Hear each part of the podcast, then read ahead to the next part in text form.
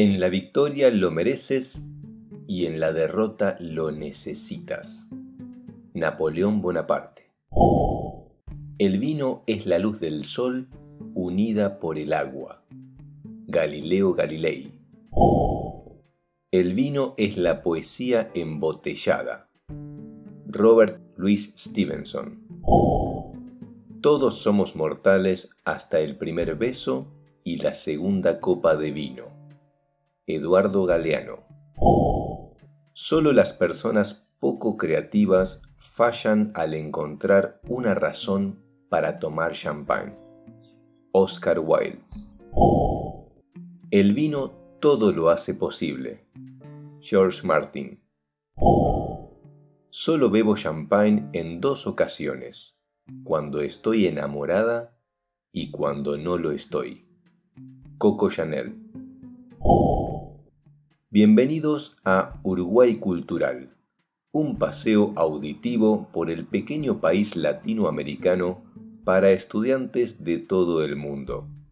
Mi nombre es Matías, soy profesor de español en La Herradura y quiero compartir con ustedes los aspectos que más me gustan de Uruguay en un español simple y pausado.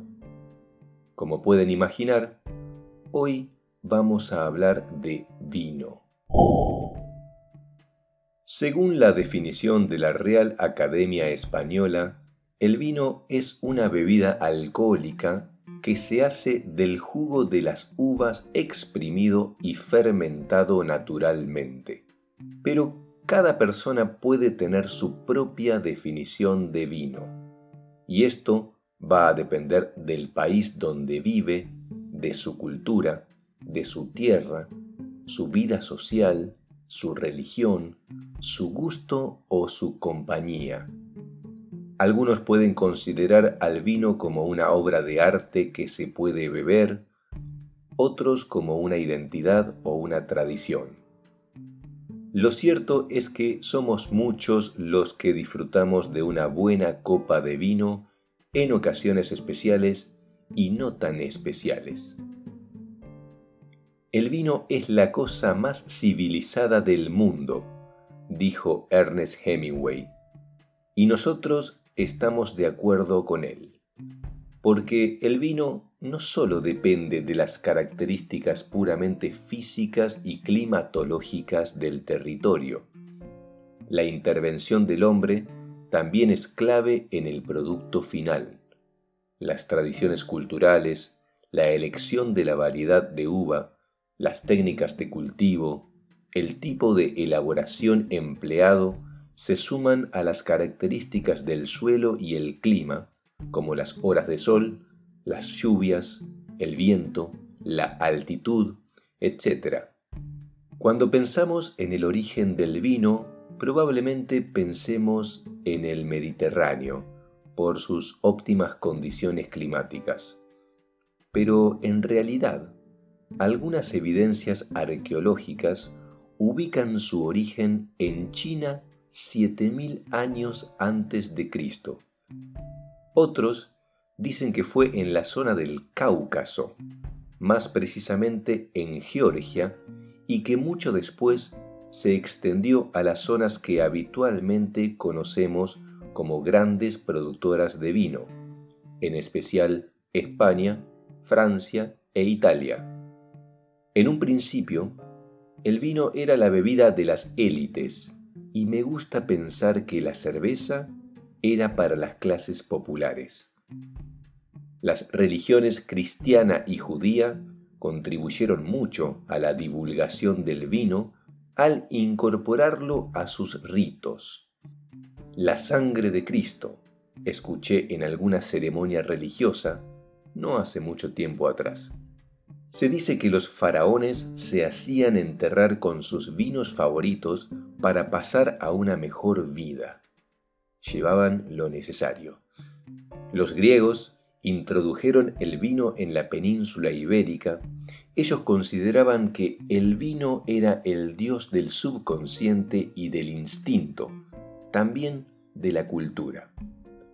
La obra El banquete de Platón, alrededor del 280 a.C., como podemos esperar, hace mención a la importancia del vino en la vida social.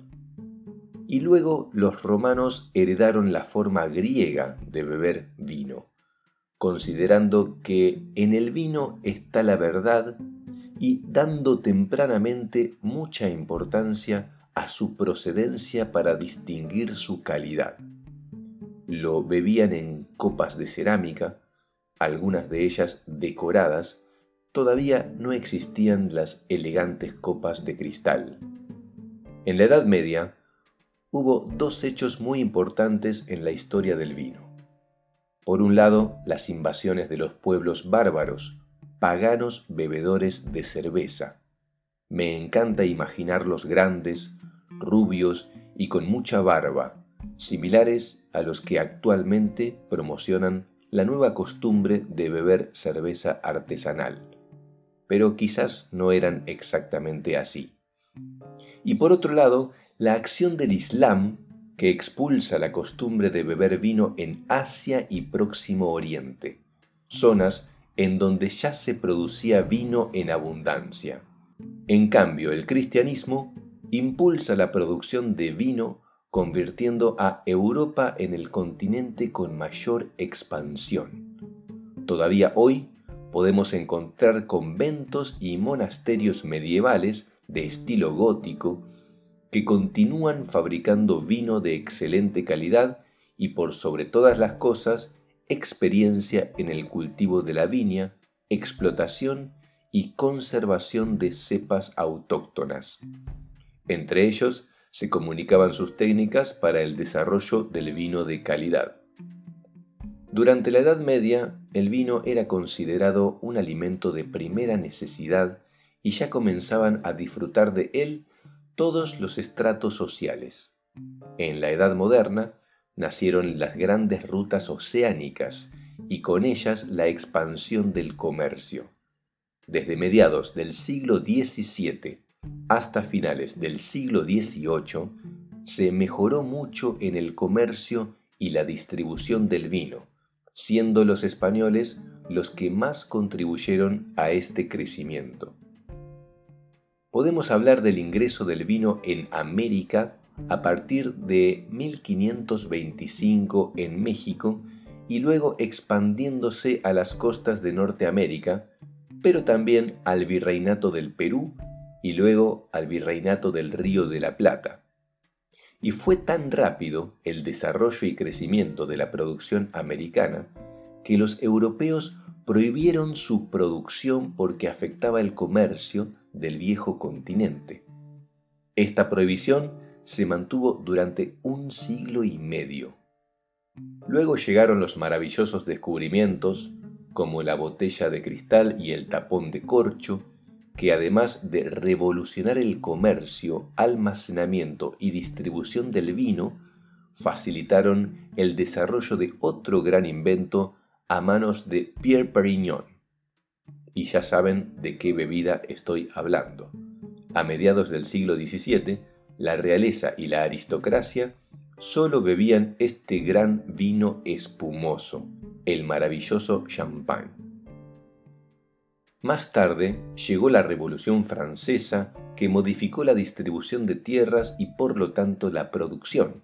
La democratización en el acceso a la tierra también generó en España una expansión de la producción. El consumo se acrecentó. En el siglo XIX llegaron innovaciones como la pasteurización, las investigaciones científicas descubrieron que la levadura es una masa de microbios vivos. Se descubre la importancia del oxígeno tanto en el barril como en la botella. Louis Pasteur lo expresaba claramente diciendo que el oxígeno puede hacer, pero también puede destruir al vino. Por eso, la importancia del oxígeno en el barril para su maduración y la necesidad de no tenerlo en la botella para su conservación. La ciencia comienza a jugar un rol tan fundamental que se crean departamentos especializados en algunas universidades. También llegan los cambios en la producción agrícola y el comercio externo impulsados por la burguesía naciente. Todo esto favorece la expansión del comercio externo e interno. Y hoy nos encontramos con un mercado globalizado, donde la producción de vino se ha expandido tanto que se habla de la necesidad de arrancar cepas para adaptar la producción al nivel de consumo. El mercado globalizado favoreció el desarrollo de algunas variedades en desmedro de otras autóctonas, provocando, paradójicamente, una pérdida de identidad en algunos vinos regionales. Todo esto para ingresar a interesantes mercados como Estados Unidos o China. Y esto dejó a los vinos del viejo mundo compitiendo en igualdad de condiciones con los del nuevo mundo, como Australia, Nueva Zelanda o Argentina, que al no disponer de cepas propias, tuvieron que incorporar lógicamente cepas tradicionales y foráneas como el Cabernet Sauvignon, el Chardonnay, Merlot, Pinot Noir, Malbec, entre otras. En los últimos años, para revertir esta tendencia, en Europa se trata de recuperar las variedades autóctonas y rescatar la autenticidad del vino producido en determinadas regiones con su uva local. Aunque las condiciones geográficas no permiten la producción de vino a gran escala, Uruguay se integra en el mercado mundial gracias a su calidad y particularmente por su variedad Tanat. Desde principios de siglo, pero especialmente a partir de 1990, la vitivinicultura uruguaya comenzó a modernizar sus procesos productivos, industriales y comerciales. La menor producción de las bodegas uruguayas en comparación con las de Argentina y Chile hace que Uruguay concentre su atención en la calidad de sus marcas, logrando situar sus vinos en la primera línea de los mercados de exportación. Además del Tanat como variedad característica de este país, también se destacan Cabernet Sauvignon, Merlot, Malbec y Chardonnay, entre otros. Con este pequeño recorrido por la historia del vino, esperamos haber contribuido modestamente a su conocimiento de esta obra de arte que se puede beber, o al menos esperamos haber despertado su interés. Para los que quieran visitarnos en nuestra escuela de Punta del Este, durante el año vamos a organizar excursiones a las bodegas cercanas. Y para los que no puedan visitarnos, compartiremos nuestra experiencia a través de las redes sociales como lo hicimos hasta ahora. Terminamos el episodio invitándolos a participar enviando saludos, mensajes, recomendaciones y comentarios para agrandar nuestra comunidad. Pueden buscarnos en las redes sociales como La Herradura, Escuela de Español en Uruguay, y también pueden escribirnos a info.spanishherradura.com para solicitar información sobre nuestros cursos y también la transcripción de cada episodio. Un abrazo enorme para todos. Nos vemos en el próximo episodio de Uruguay Cultural. Hasta luego.